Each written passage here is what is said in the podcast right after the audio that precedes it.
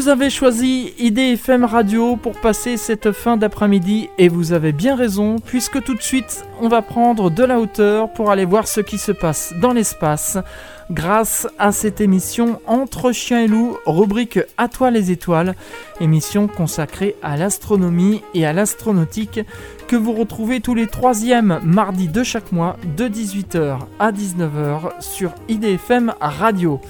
Bienvenue dans cette émission À toi les étoiles, une émission qui a une marraine et qui est Daniel Brio, astronome à l'Observatoire de Paris, ainsi qu'un parrain, Jean-François Pellerin, journaliste scientifique. Et ils se joignent à moi pour vous souhaiter la bienvenue pour cette 214e émission d'À toi les étoiles. En ce mois de mai 2023, nous allons aujourd'hui rendre hommage à un spationaute français décédé récemment. Il s'agit de Jean-Jacques Favier, décédé le 19 mars 2023 à l'âge de 73 ans. C'est le sixième français à être allé dans l'espace et c'est aussi le premier d'entre eux à disparaître. Pour lui rendre hommage, je reçois aujourd'hui Jean-François Pellerin, journaliste scientifique et parrain d'Atoile les Étoiles. Jean-François Pellerin, bonjour. Bonjour à vous. Merci d'être avec nous pour cette émission Hommage à Jean-Jacques Favier, une émission qui va se partager en plusieurs parties. Dans un premier temps, nous allons évoquer quelques minutes, vous et moi, Jean-Jacques Favier, et puis ensuite, nous écouterons des extraits d'une émission À toi les étoiles, puisqu'il faut savoir que Jean-Jacques Favier m'avait fait l'honneur de participer à une émission À toi les étoiles. C'était le 16 avril 2008, il y a de cela 15 ans, puisque À toi les étoiles existe depuis plus de 18 ans. Il était venu parler du laboratoire Columbus et du véhicule ATV des termes qui paraissent peut-être un peu barbares pour ceux qui ne connaissent pas, mais Jean-Jacques Favier explique dans l'émission de quoi il s'agit. Nous écouterons des morceaux choisis de cette émission puisque comme elle date d'il y a 15 ans, il y a des termes qui sont obsolètes et qui sont plus d'actualité, donc j'ai fait un montage. Du coup, il nous restera quelques minutes en cette fin d'émission et nous profiterons de ces quelques minutes pour évoquer avec vous, Jean-François Pellerin, l'actualité spatiale, puisque vous aimez beaucoup parler de l'actualité spatiale, et Dieu sait qu'elle est chargée en cette année 2023. Jean-François Pellerin, nous allons tout d'abord parler de Jean-Jacques Favier, qui était le sixième Français à être allé dans l'espace, hein, c'est ça? Oui, oui, tout à fait. Et c'était surtout le premier astronaute euh, totalement scientifique, bardé de diplômes, hein, ingénieur et deux fois, deux fois docteur, hein, deux doctorats. En effet, euh, Jean-François Pellerin, et d'ailleurs euh, la formation de Jean-Jacques Favier euh, fait envie, hein, puisqu'il a étudié en classe préparatoire aux grandes écoles du lycée Kléber de Strasbourg. Il a ensuite intégré l'École nationale supérieure d'électrochimie et d'électrométallurgie de Grenoble en 1971. Et comme vous l'avez dit, il a obtenu deux doctorats, un premier en ingénierie de l'École des mines de Paris et un second en physique et métallurgie de l'Université Joseph Fourier Grenoble 1 en 1977. Et c'est le 20 juin 1996 qui réalise un unique vol dans l'espace lors de la mission STS-78 à bord de la navette spatiale Columbia en tant que spécialiste de charge utile. Et son vol durera 16 jours et 21 heures. Et vous, Jean-François Pellerin, en tant que journaliste scientifique, vous avez souvenir de ce vol de Jean-Jacques Favier dans l'espace? Oui, oui, j'ai eu la chance avec Jean-Jacques Favier de faire un peu de radio en 1996 avec le CNES à Paris. On avait une liaison satellite et radio et on a pu dialoguer et j'ai dialogué deux minutes avec Jean-Jacques Favier depuis le sol. Et c'était assez impressionnant parce que on entendait euh, euh, le son qui redescendait de la navette Columbia. C'était impressionnant. On sentait que c'était pas la porte à côté. Et c'était un, grand moment d'émotion que, que j'ai pu avoir avec Jean-Jacques Favier. Et vous avez eu une sacrée chance, Jean-François Pellerin, de pouvoir faire une interview en direct depuis l'espace. Je peux vous dire que je vous envie. On va pas s'éterniser sur la carrière de Jean-Jacques Favier puisque euh, nous entendrons un résumé de sa carrière dans un instant en écoutant un extrait euh, de l'émission À toi les étoiles. Cependant, je préciserai qu'en 2009, il cofonde avec le responsable des systèmes d'information spatiaux du CNES, Jean-Pierre Antiquidis, rejoint par Michel Courtois, le concepteur de Spot, et Bernard Plano, le créateur de Matra System Information, la start-up Blue Planet et il va démocratiser l'orbite basse en permettant l'observation civile de la planète de façon industrielle et systématique grâce à une constellation de satellites originaux à très large champ dont les fondamentaux résultent de travaux ayant associé sous l'impulsion de Jean-Jacques Favier le CNES et d'autres organismes. Jean-François Pellerin, restez avec nous puisque maintenant je vous propose d'écouter des extraits de l'émission À toi les étoiles du 16 avril 2008 où Jean-Jacques Favier m'avait fait l'honneur de participer à cette émission en tant que directeur adjoint des techniques spatiales. Il nous a parlé du laboratoire Columbus et du véhicule ATV, mais auparavant, je lui ai demandé de nous faire un résumé de sa carrière. Nous écoutons tout de suite. Qui fait un peu la, L'originalité, effectivement, de mon parcours, c'est que je suis ingénieur et puis euh, scientifique. J'ai fait une partie importante de ma carrière dans la recherche, au commissariat à l'énergie atomique. Euh, j'étais physicien. Et puis, euh, je me suis toujours intéressé au spatial. On en parlera peut-être tout à l'heure à travers quelques anecdotes. Mmh. Il se trouve que dans le cadre de mon travail de recherche, j'ai été amené à, à, préparer des expériences spatiales, à, donc à côtoyer des ingénieurs de la NASA. Et donc, quand le CNES, en 1985, a ouvert une sélection de spationautes ou d'astronautes ou de cosmonautes, euh, il s'agit exactement des mêmes personnes, euh, eh bien j'ai postulé, j'ai eu la chance d'être sélectionné. C'était en 85, mais, mais, en fait c'est un long parcours, souvent entre la première sélection et le vol, il faut compter en général une dizaine d'années. Donc, dans mon cas, sélectionné en 85, j'ai volé en 96 à bord de la navette Columbia et donc avec les Américains. Et puis après à mon retour, donc je suis revenu euh, rentrer en France et euh, j'ai été appelé au Centre national d'études spatiales, le CNES, pour occuper de technologie spatiale et maintenant de prospective et de stratégie. Alors on va s'intéresser euh, donc au laboratoire européen Columbus. donc est-ce que vous pouvez nous parler plus en détail de ce laboratoire? Oui, si vous le voulez. le laboratoire Columbus, c'est en fait un, un, énorme bidon, on va dire, vu de l'extérieur, euh, qui, euh, à l'intérieur, euh, renferme un grand nombre d'expériences, d'expériences qui se trouvent donc dans des armoires, on appelle ça des racks. Alors, ce qui est assez original par rapport à un laboratoire terrestre, c'est que, bon, dans un laboratoire terrestre, bien sûr, les expériences se trouvent qu'à la verticale sur les murs. Là, dans Columbus, eh bien, comme il n'y a plus de gravité euh, enfin du moins on sent plus l'effet de la gravité euh, dans, l'espace, on est en état d'apesanteur, donc on peut flotter, il n'y a plus de haut et de bas, et donc des expériences, il y en a à la fois sur les murs, au plafond et euh, sous le plancher. Donc les dimensions, c'est en gros celle d'un gros autobus, ça fait 8 mètres de long, 5 mètres de diamètre, et euh, c'est un module qui est attaché à l'ensemble de l'infrastructure de la Station spatiale internationale. Oui, en effet, puisque euh, il faut dire à nos auditeurs que le lancement était initialement prévu pour euh, fin 2004, mais qu'il a été reporté en, principalement en raison de la destruction de Columbia et, de l'arrêt des lancements qu'elle avait entraîné justement. Oui, bon, c'est vrai que le programme a pris beaucoup de retard.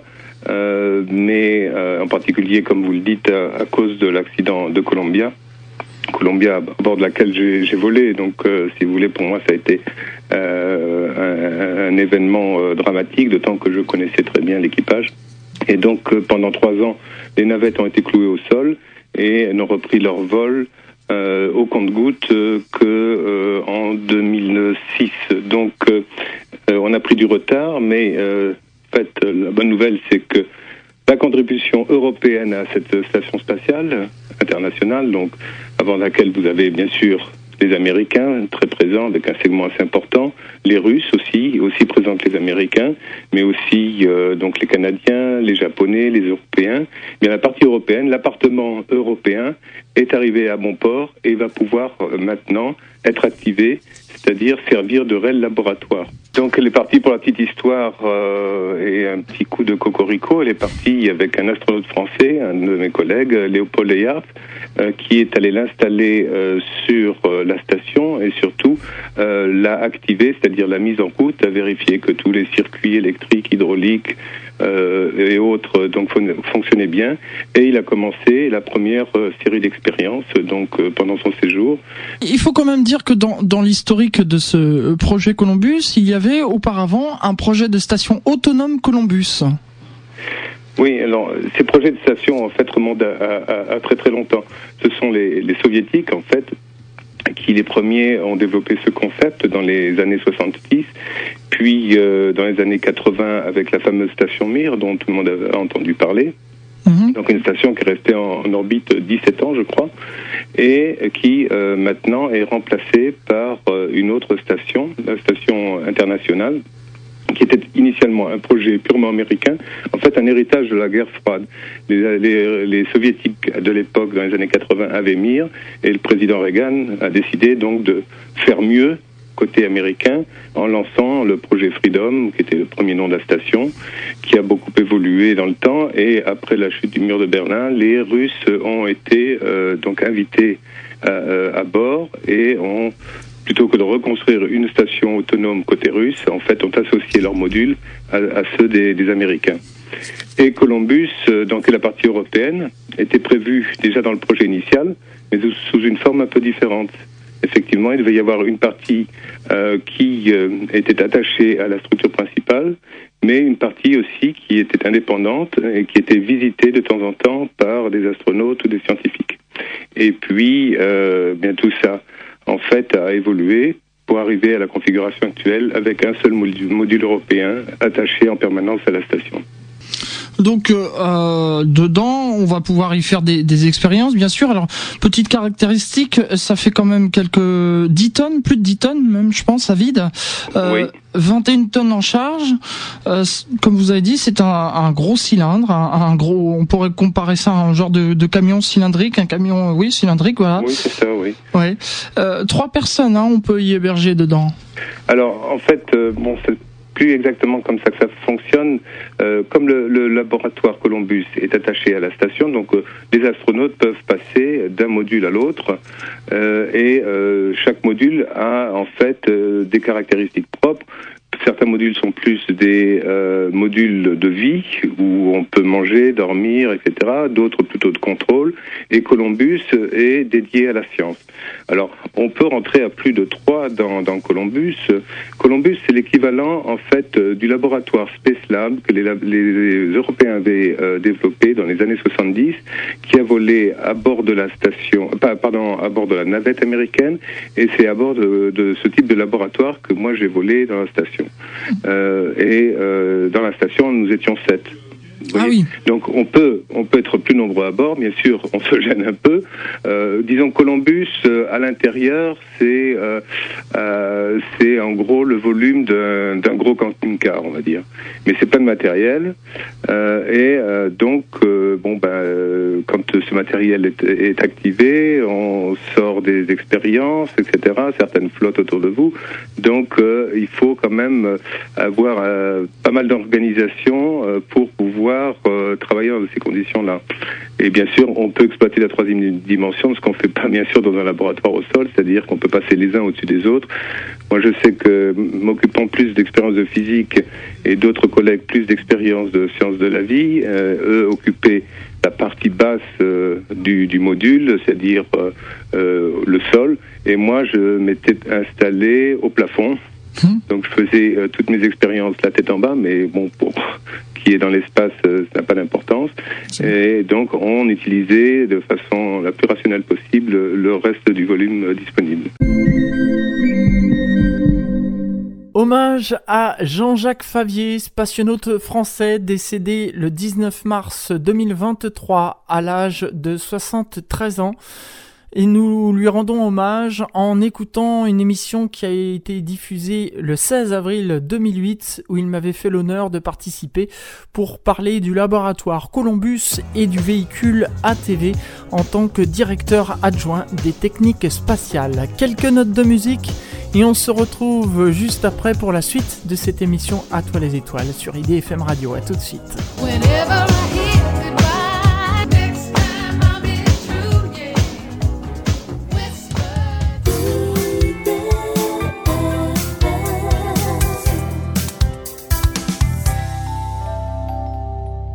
Idée FM Radio et comme tous les troisièmes mardis de chaque mois, 18h, 19h, on prend de la hauteur pour aller voir ce qui se passe dans l'espace grâce à cette émission Entre chiens et loups, rubrique À toi les étoiles. Et aujourd'hui, nous rendons hommage au spationaute Jean-Jacques Favier qui s'est éteint le 19 mars 2023 à l'âge de 73 ans. Pour cet hommage, nous écoutons l'émission du 16 avril 2008 où Jean-Jacques Favier m'avait fait l'honneur de participer pour parler du laboratoire Columbus et du véhicule ATV en tant que directeur adjoint des techniques spatiales. Et là, je lui demandais à quoi sert le laboratoire Columbus. Ce laboratoire euh, européen est avant tout un laboratoire de recherche. Euh, ce n'est pas une usine de production de matériaux, de médicaments, etc. Un peu comme l'avaient vanté les Américains au début du programme, peut-être pour convaincre le Congrès. Euh, donc il ne s'agit pas euh, de fabriquer des choses que l'on va ramener sur Terre pour, pour les vendre. Par contre, dans l'espace, étant dans ces conditions euh, d'apesanteur absolument uniques qu'on ne peut pas reproduire au sol pendant des périodes longues, hein, puisque l'apesanteur, c'est la chute libre permanente.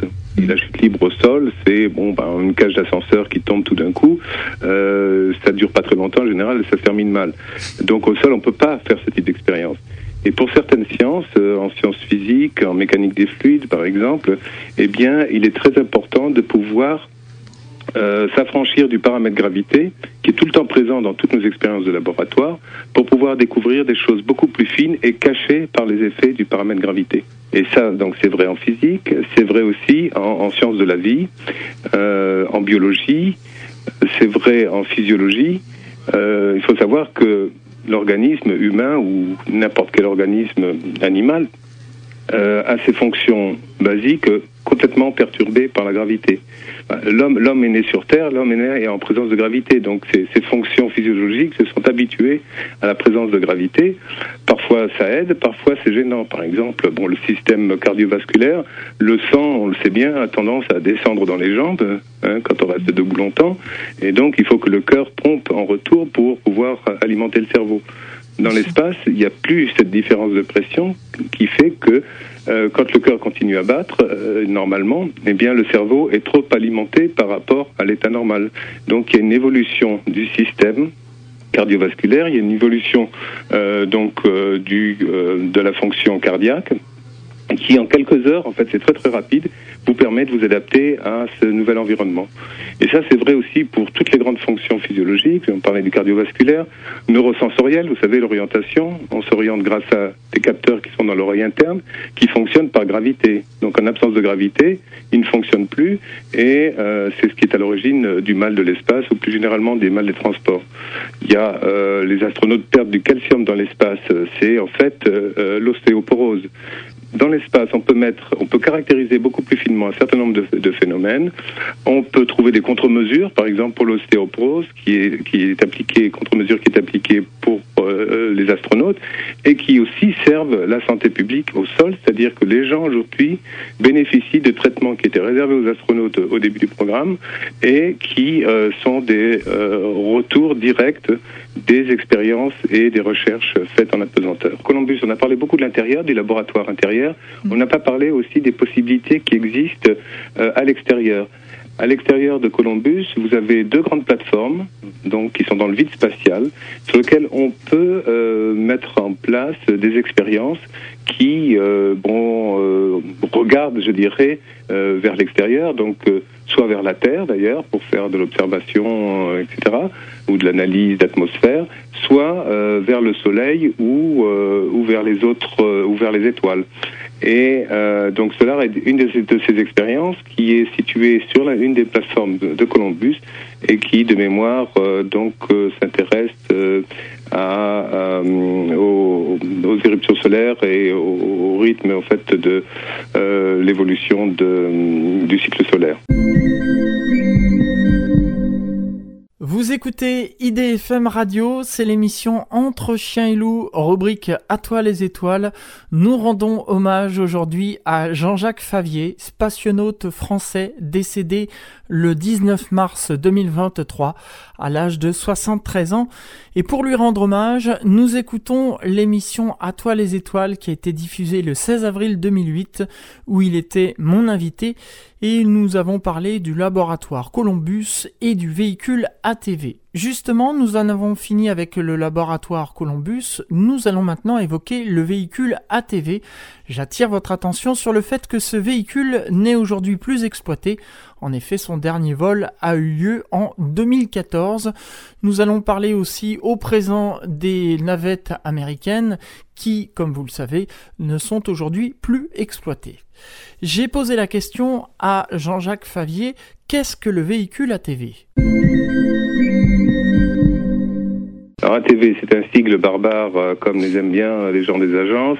Ça veut dire Automate Transfer Vehicle, c'est-à-dire c'est un véhicule de transfert automatique. C'est un cargo euh, qui dessert la station spatiale. Alors, pourquoi faut-il des cargos pour, euh, pour desservir la station? Euh, D'abord, ben, vous avez à bord des astronautes qui restent euh, longtemps, voire très longtemps. En ce moment, les missions sont de l'ordre de 3 à 6 mois, hein, sans redescendre. Euh, et donc, il faut bien que ces astronautes se nourrissent, qu'on leur montre des vêtements, etc. la nourriture, de l'eau surtout, c'est ça qui est le plus lourd finalement. Et il faut leur monter des expériences scientifiques, puisqu'ils sont là pour ça, des pièces de rechange pour, pour la station, etc., etc. Donc il y a besoin d'un trafic de cargo euh, permanent euh, entre euh, la Terre et la station. Voilà, parce que aujourd'hui, pardon. Pardon, c'est parce que jusqu'à présent, ça se faisait uniquement lorsqu'il y avait un équipage qui venait. Alors, il y avait jusqu'à présent, il y, a, il y, a, deux options. Soit lorsque la navette arrive, mais en fait, euh, elle ne va vers la station en ce moment que 4 à 5 fois par an.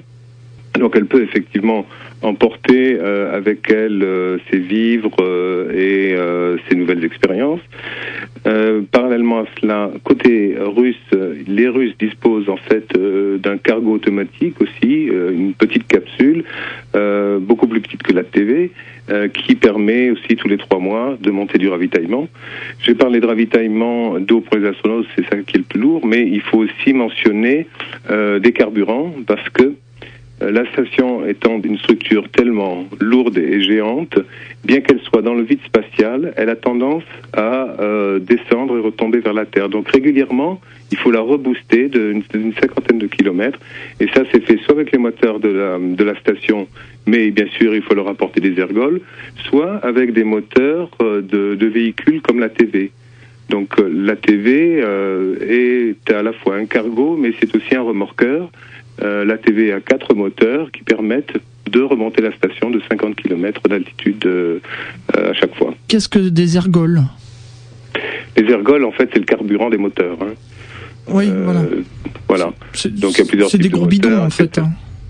Alors il y a des, des oui, c'est des réservoirs en fait, hein, des réservoirs qui contiennent ces produits qui sont assez toxiques d'ailleurs. Donc il vaut mieux que ce soit bien isolé de la partie pressurisée, c'est-à-dire habitable par les astronautes ravitaillement automatique de la Station spatiale internationale grâce à cet ATV.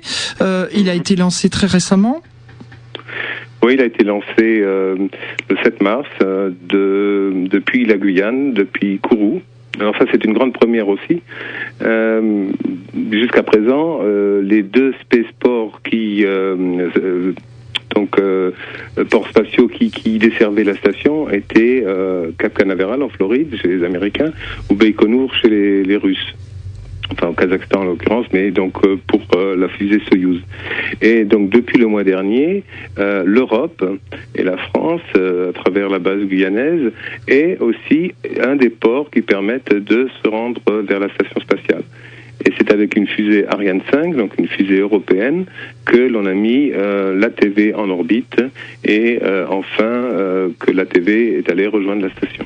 Bon, la date initialement prévue, c'était beaucoup plus tôt dans le calendrier, mais vous savez comment c'est que prévoir une date de lancement dix ans à l'avance, c'est quasiment irréaliste, surtout quand il s'agit en fait d'un nouveau véhicule et d'un nouveau lanceur aussi quelque part, parce que Ariane 5 a été modifié pour pouvoir lancer ce, ce genre de, de véhicule qui est là lui aussi. Il y a un gros bidon euh, donc euh, de 20 tonnes et c'est la charge la charge la plus lourde qu'une fusée Ariane n'ait mis en orbite euh, donc depuis le début du programme.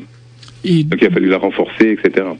Et tout s'est bien passé, donc ce qui montre la, la, capacité du, du lanceur et sa, sa, sa, perfection en fait. Euh, absolument. Donc euh, ça s'est passé de façon tout à fait nominale, comme on dit dans notre jargon, c'est-à-dire que c'est parti à la seconde près. En plus, il faut que ça parte dans la seconde parce que euh, pour ce genre de mission, contrairement au lancement de satellites de télécommunication, par exemple, ce, qui, ce que fait Ariane en général, eh bien, on peut se permettre de partir au meilleur moment, attendre que la météo soit bonne, etc. Là, il s'agissait en fait d'un lancement pour un rendez-vous. Donc, il fallait tirer exactement au moment où la station passait au-dessus de de, la Guyane, ou enfin du moins était euh, dans une configuration qui permettait le rendez-vous. Et là, euh, bon, il faut partir dans la seconde. Et c'est ce qui s'est passé. Donc ça, c'était très impressionnant. Euh, ce qu'il était aussi, qui était aussi, c'est que contrairement donc à à l'envoi de satellites dans l'espace de télécom qui se font en une fois un seul, c'est-à-dire on lance le satellite le plus haut possible pour qu'il aille après sur son orbite de transfert et puis après vers euh, l'orbite finale. Euh, là, il a fallu faire plusieurs manœuvres et réallumer en vol le troisième étage ce qu'on n'avait jamais fait de façon euh, de façon euh, nominale dans une mission. On avait fait deux essais auparavant, mais on l'avait jamais testé en vraie grandeur. Et ça, c'est euh, ça, ne dit rien peut-être à, à, nos auditeurs, mais c'est un exercice qui est très complexe et qui suppose que la technologie réellement soit maîtrisée. Et ça s'est très très bien passé.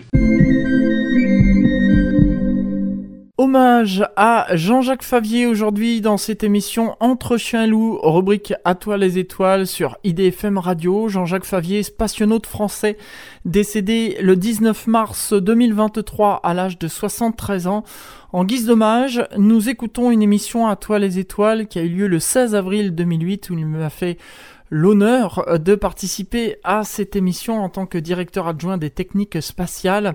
On va s'interrompre de nouveau pour une pause musicale et puis on se retrouve pour la troisième partie de cette émission avec encore des morceaux choisis de cette émission et puis nous retrouverons ensuite le parrain d'Atoile les étoiles pour terminer l'émission en parlant d'actualité spatiale. A tout de suite. Je dévore mon steak parfumé comme le dit Stéphane Essel.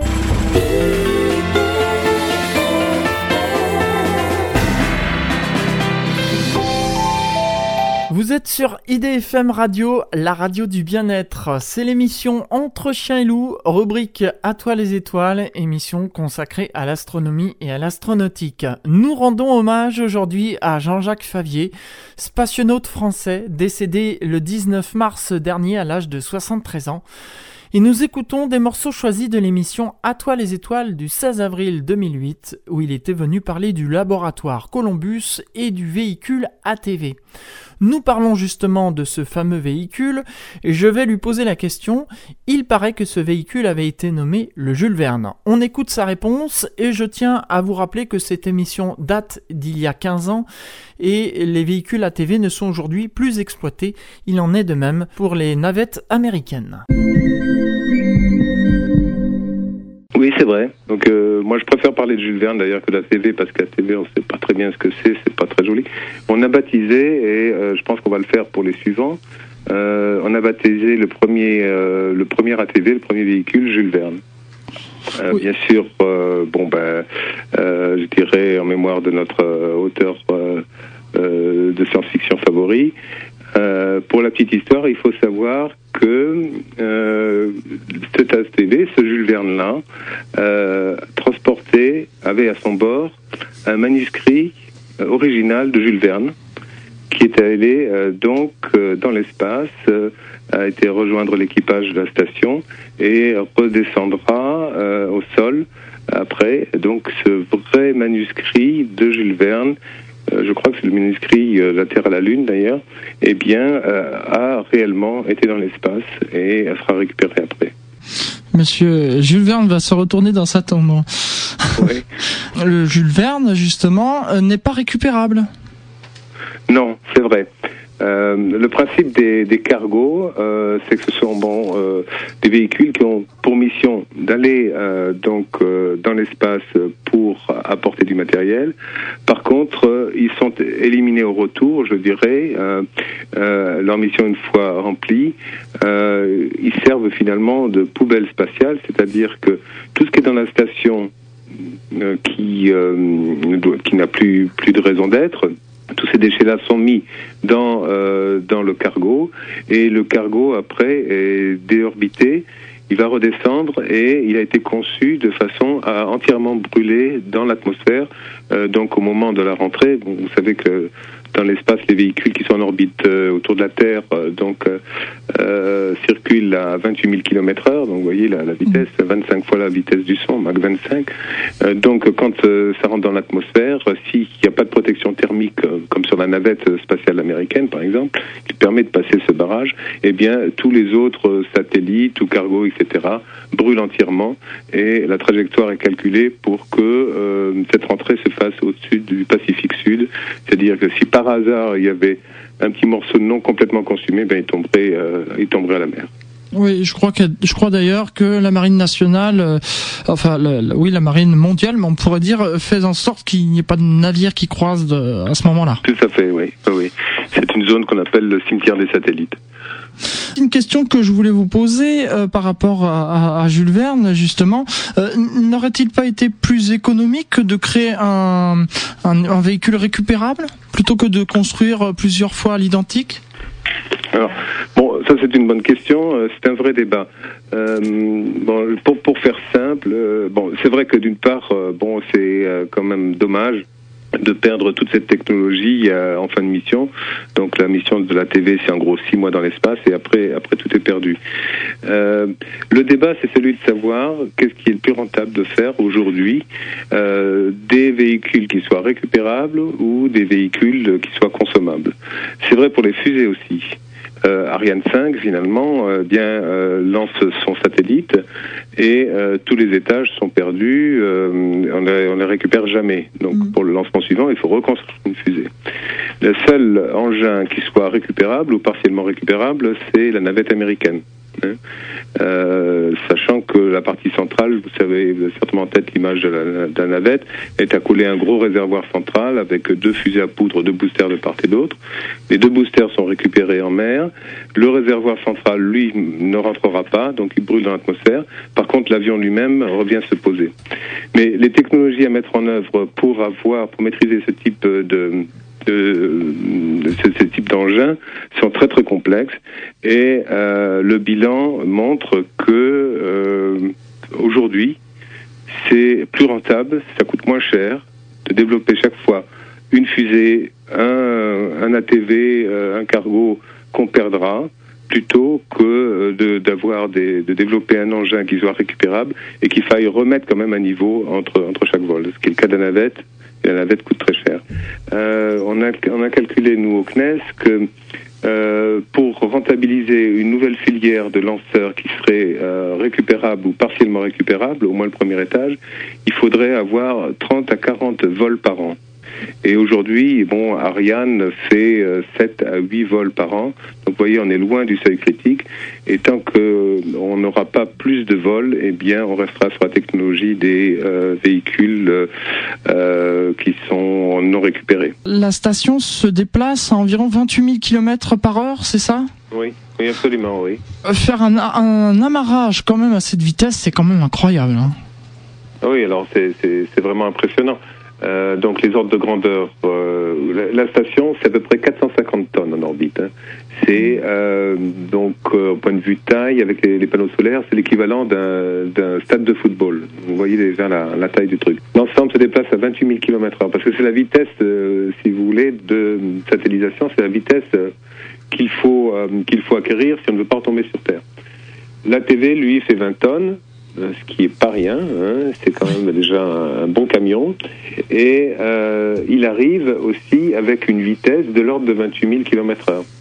Et euh, donc l'approche finale et le rendez-vous, se fait avec des vitesses relatives qui se comptent en quelques centimètres par, par, seconde, c'est-à-dire quelques dizaines, centaines de mètres à l'heure. Hein. Donc on est, on va très vite. Par contre, il faut se synchroniser le, mieux possible pour que euh, lorsque l'on aborde la station, on accroche avec une vitesse relative très très faible. Si vous voulez, une, caractéristique de la TV par rapport aux autres cargos, par rapport au Progress en particulier, ou même par rapport à la navette spatiale américaine quand elle accoste euh, la, station, euh, c'est eux font ça manuellement. C'est-à-dire qu'il n'y a pas d'automate qui permet de prendre le relais et de maîtriser complètement la phase d'approche. La TV est le seul, donc le, véhicule européen, est le seul à euh, pouvoir euh, donc euh, faire cette dernière manœuvre tout seul. Dernière manœuvre, c'est typiquement les 300 derniers mètres. Hein. Il y a un système de visée laser qui permet et de GPS à bord de la TV qui lui permet de connaître exactement sa position par rapport à la station. Parce que la station, euh, bah, comme je le disais, elle, descend un peu aussi, elle tombe. Mm. Hein, comme, donc elle n'a pas qu'une vitesse, euh, si vous voulez, euh, tangentielle. Il y a aussi d'autres mouvements à prendre en considération. Et la TV doit réagir derrière pour se retrouver toujours dans son axe et viser la cible et avec une précision incroyable. La, précision lors de l'essai, enfin lors de l'accostage de la TV euh, la, la, TV est arrivée à moins d'un centimètre euh, de, du centre de, de, la cible. Tout ça est automatique pour la dernière phase, mais pour mettre au point tous les automatismes, tous les logiciels, etc., on a un centre de contrôle qui a travaillé pendant près de dix ans. Il est à Toulouse, dans le centre euh, de technique du, CNES, du Centre national d'études spatiales à Toulouse. On a euh, donc un centre de contrôle où euh, une cinquantaine d'ingénieurs suivent en permanence l'évolution de la TV sur ces différentes orbites, avant l'approche, etc., et sont en communication à la fois avec le centre de contrôle de Houston, qui maîtrise une partie de la station, et euh, avec le centre de la le centre de, de la Cité des Étoiles à, à Moscou, qui aussi est dans la boucle pour justement maîtriser ce positionnement relatif. Donc c'est hyper complexe comme système et, euh, et ça marche. Et ça a marché du premier coup, donc on s'en félicite. Euh, il y a normalement euh, 4 ou 5 autres ATV qui sont prévus euh, dans les années qui viennent après celui-ci. Donc à suivre. Il y avait quand même possibilité, en cas de d'urgence, de, pouvoir faire marche arrière, de, de pouvoir interrompre la, la, la procédure? Oui ce qui était prévu, euh, comme c'était la première fois qu'on utilisait ce véhicule et qu'il était très très euh, différent des autres, les Américains, euh, surtout les Russes aussi, nous ont demandé de, de faire nos preuves, c'est-à-dire de faire des essais à vide un accostage définitif pour s'assurer qu'il n'y aurait pas de collision au moment de, de, cet accostage. Donc les Américains nous ont demandé de faire nos preuves, si vous voulez, avant de nous autoriser à venir accoster, euh, ce que l'on a fait parfaitement. On est arrivé une première fois à moins de 10 mètres euh, de, de la station et puis que donc notre centre de contrôle euh, au sol a repris la main pour faire reculer la TV et lui faire réaliser une manœuvre d'évitement, passer en dessous, comme s'il il y avait eu un problème et qu'il fallait absolument ne pas toucher la station. Comment on a réussi tout ça eh bien, Les Américains et les Russes nous ont donné l'autorisation de l'accostage final qui s'est passé, euh, comme je le disais, euh, à perfection.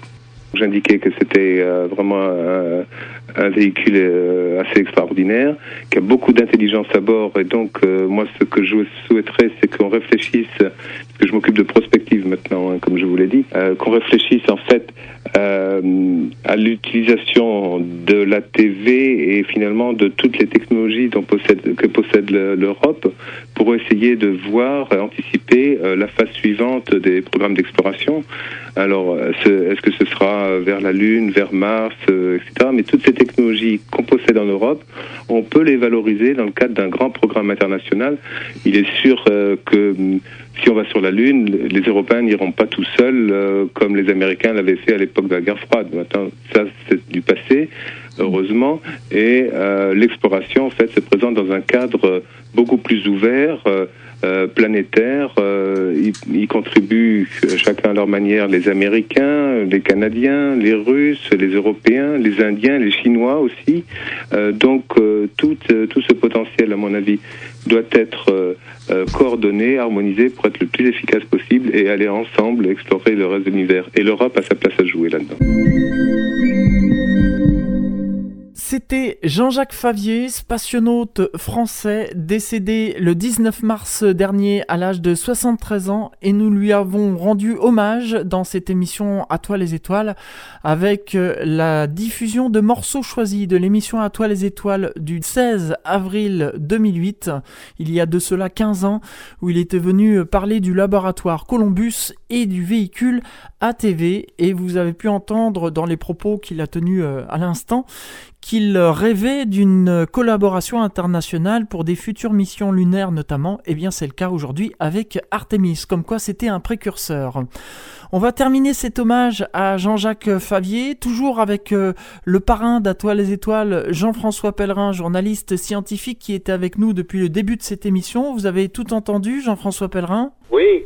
Vous m'avez dit, Roten, que Jean-Jacques Favier accordait de rares interviews, c'est ça? Oui, y a de rares interviews, et d'ailleurs, euh, euh, c'est sûr, euh, pour cette émission que vous avez rediffusée, il est clair qu'il y avait très peu d'émissions carrément autorisé par Jean-Jacques Favier d'une heure euh, en radio. Hein. On peut dire que je suis chanceux. Restez avec nous. Dans un instant, on se retrouve avec le parrain d'À toi les étoiles, Jean-François Pellerin, pour la dernière partie de cette émission À toi les étoiles, puisqu'il nous reste quelques minutes. Nous allons parler de l'actualité spatiale. À tout de suite.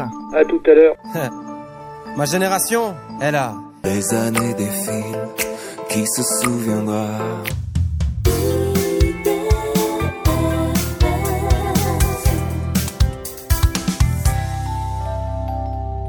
Vous êtes sur IDFM Radio, c'est l'émission Entre chiens et loups, rubrique À toi les étoiles sur la radio du bien-être. Et nous parlons d'astronomie et d'astronautique tous les troisièmes mardis de chaque mois, 18h, 19h. Il nous reste quelques minutes avant de conclure cette émission et avec le parrain d'À toi les étoiles, Jean-François Pellerin, nous allons parler d'actualité spatiale, Jean-François Pellerin. Alors l'actualité spatiale, on a eu beaucoup d'événements sur le mois dernier, hein, sur le mois d'avril. Donc première chose, euh, grande cérémonie à la NASA pour présenter le, tout premier équipage qui va l'année prochaine, au mois de décembre, tourner autour de la Lune. Donc ça sera un peu comme une mission Apollo 8. Euh, donc les, missions Apollo, Apollo 8, c'était le, le, premier vol habité autour de la Lune en décembre 68. Et là, on va refaire la même chose, mais c'est dans le cadre du programme Artemis. Donc il y a quatre astronautes qui ont un, bon cursus. Hein. Christina Koch, qui est la, la femme euh, vétéran des vols dans, dans l'espace, qui a fait un vol d'un an pratiquement, 329 jours dans l'espace, qui a 44 ans. Ensuite, il y a Gregory Wiesman, Victor Glover, qui est l'astronaute euh, personne de, de couleur, et Jérémy Hansen, qui est un Canadien, puisqu'il était prévu donc euh, pour cette mission de mettre trois, trois Américains euh, plus un Canadien. Et ils vont faire un vol d'une dizaine de jours et démontrer surtout que tous les systèmes de bord euh, fonctionnent à, à, bord d'Orion. on l'a fait l'année dernière, si vous vous souvenez, en vol entièrement automatique, un vol de 25 jours, on a tout testé, il y avait des mannequins à bord, et on a appris plus d'informations que prévu et euh, ça a été plus concluant que ce qu'on attendait. Donc c'est pour, euh, c'est pour tout vous dire, euh, ça a été un, beau succès pour la première mission Artemis sans équipage. J'ai envie de dire que tous les voyants sont au vert, Jean-François Pellerin. Voilà, c'est, c'est le cas de le dire. Et donc là, ça sera un événement parce que déjà, première femme autour de la Lune. Deuxième événement, première femme de première personne de couleur envoyé autour de la Lune. Troisième chose, première personne non américaine autour de la Lune, un Canadien. Donc vous voyez, et c'est un équipage de, quatre personnes, et ils vont aller très très loin, ils battront sur, certainement des records d'Apollo. On suivra ça de près, bien sûr, euh, Jean-François Pellerin. Euh, d'autres choses aussi dans l'actualité spatiale, on a eu euh, Starship. Oui, oui, le Starship, on l'attendait depuis déjà un certain certain temps.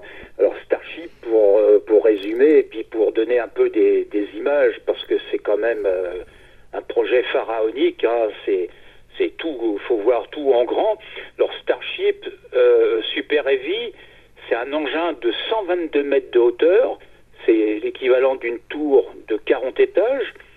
5000 tonnes pour la masse de l'ensemble des deux véhicules, hein, les deux étages. 5000 tonnes, c'est la moitié de la masse de la tour Eiffel. Il y a une poussée au décollage de 7500 tonnes. C'est pratiquement le poids de toute la structure métallique de la tour Eiffel. Donc euh, c'est vraiment gigantesque, on est vraiment dans les superlatifs. Et là, euh, le but de ce premier vol, c'était de faire un tour de terre en perdant les étages, hein, pour retomber en mer. Euh, décollage à Boca Chica au Texas, donc un tour de terre vers l'est, et ensuite euh, ça se terminait du côté d'Ha- d'Hawaï en plein Pacifique. Et le but du jeu, c'était de démontrer qu'on pouvait monter le, le plus haut possible et pouvoir euh, séparer l'étage supérieur, à savoir le, le Starship. Euh, alors là, qu'est-ce qui s'est passé en réalité dans ce vol? Ça s'est terminé à une altitude de 39 km et le vol a duré 4 minutes et 3 secondes. Il s'est avéré que le décollage a été très rude pour le pas de tir, puisque vous avez vu certainement des images, euh, il y a un genre de cratère qui a été creusé. Oui. Et c'est avéré que le lanceur, c'est ce que va dire Elon Musk en conférence de presse huit jours plus tard, le lanceur reste trop longtemps sur le pas de tir avant de se soulever. Il reste, vous voyez les images, il reste 5 secondes. Et il faut qu'ils arrivent à descendre à 2 secondes et demie, c'est-à-dire deux fois moins de temps sur le pas de tir. Avec 33 moteurs, ils ont décollé, il y en, a trois qui ont été stoppés parce qu'ils n'étaient pas viables, donc ils ont décollé sur 30 moteurs. Et après une minute et demie de vol, il y a eu une instabilité euh, au niveau du lanceur. Ça a commencé à se déstabiliser. Ils ont perdu d'autres moteurs. On avait six moteurs euh, hors service. Et ensuite, ils n'avaient pas assez de vitesse. Ils n'étaient pas bons dans la trajectoire pour déclencher la, la séparation et l'allumage de l'étage supérieur. Ça s'est mis un peu en, looping. Ça s'est mis à tourner. Mais il s'est avéré et ils, ont appris quand même beaucoup de choses. Il, il s'est avéré que c'était extraordinairement solide au niveau structurel, ce qu'a dit Elon Musk.